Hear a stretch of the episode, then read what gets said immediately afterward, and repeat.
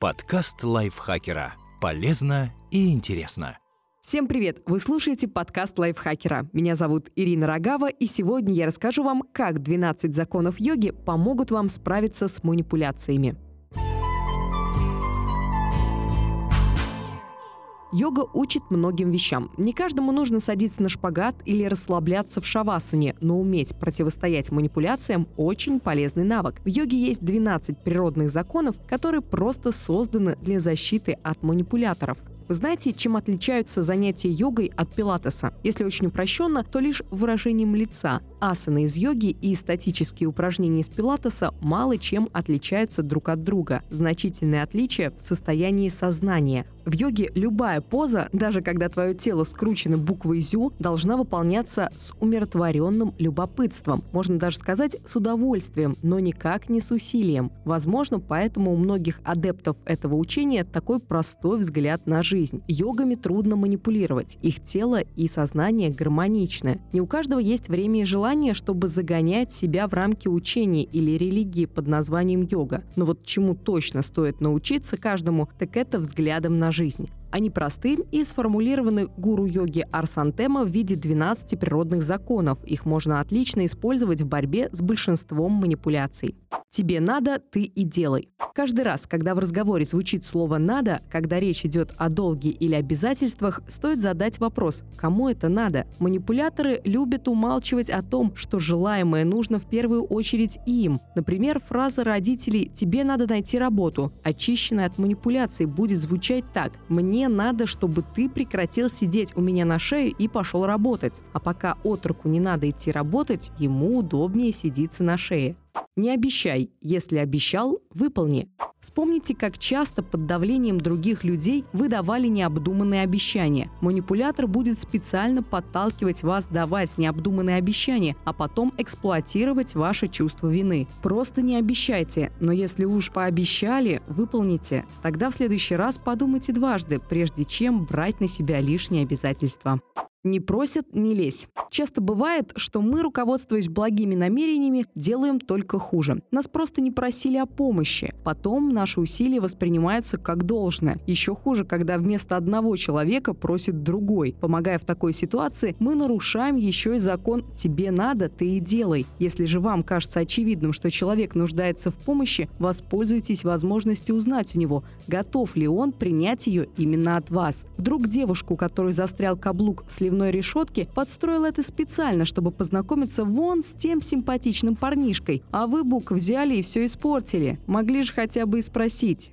В просьбе не отказывай. Любая просьба предполагает благодарность. Манипуляторам свойственно давать пустые обещания или забывать об услугах. Выполняйте просьбу, но не стесняйтесь попросить об ответной услуге. Возможно, даже заранее. Живи настоящим, а не прошлым и не будущим. Один из самых важных законов, с моей точки зрения, он помогает легко разрушать манипуляции сравнения с тобой в прошлом. Нам никогда не хочется быть хуже самого себя. Этим часто пользуются другие люди. Например, манипуляция Фраза «раньше ты таким не был» легко разрушается. Раньше было раньше. Обещание сладкого будущего, посулы половины от шкуры неубитого медведя моментально прекращаются после вопроса «так это будет потом, а что сейчас конкретно вы предлагаете?»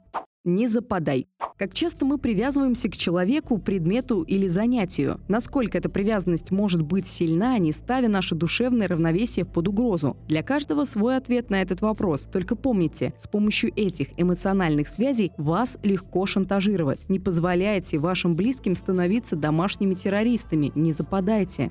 Не ставь цель. Цель должна служить маяком. Для меня это был самый странный закон. Для меня важно быть целеустремленной. Для осознания его мудрости мне потребовалось некоторое время. Именно поэтому я предпочитаю его формулировку с дополнением про маяк. Если цель поставлена неправильно, то после ее достижения наступает опустошение. Скорее всего, эта цель навязана вам извне, поэтому всегда задавайте себе или людям, вдохновляющим вас на совершение вопрос «А что потом?». Приведу в качестве примера еще одну одну из любимых фраз всех родителей. Тебе надо получить высшее образование. А что потом? Быть риэлтором, торговым консультантом или начать свой бизнес можно и без высшего образования.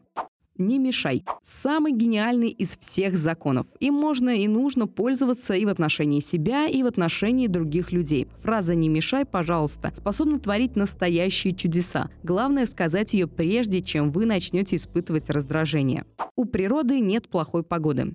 Закон с наибольшим философским потенциалом. Он учит использовать любую возможность, в том числе и свои промахи. Его по-разному формулируют в других системах. Например, в НЛП он звучит так «не бывает поражений, бывает только обратная связь». Так многие окружающие будут рады напомнить вам о ваших неудачах или пожаловаться на то, как все плохо вокруг. С помощью этого подхода легко влиять на ваше настроение. В таких случаях помните, не бывает плохого или хорошего, есть только ваше отношение. Не осуждать, не критиковать. Порой очень тяжело сдержаться и не покритиковать других людей. Только критика никому не нужна, ни вам, ни окружающим. Помните об этом. Когда вас в очередной раз будут осуждать, выслушайте, но не критикуйте в ответ. Вот моя обойма вопросов для таких судей. А что из этого следует? Как ты предлагаешь поменять эту ситуацию? Почему ты считаешь, что только твоя оценка ситуации правильная? Лучше просто не берите дурного в голову, а тяжелого в руки.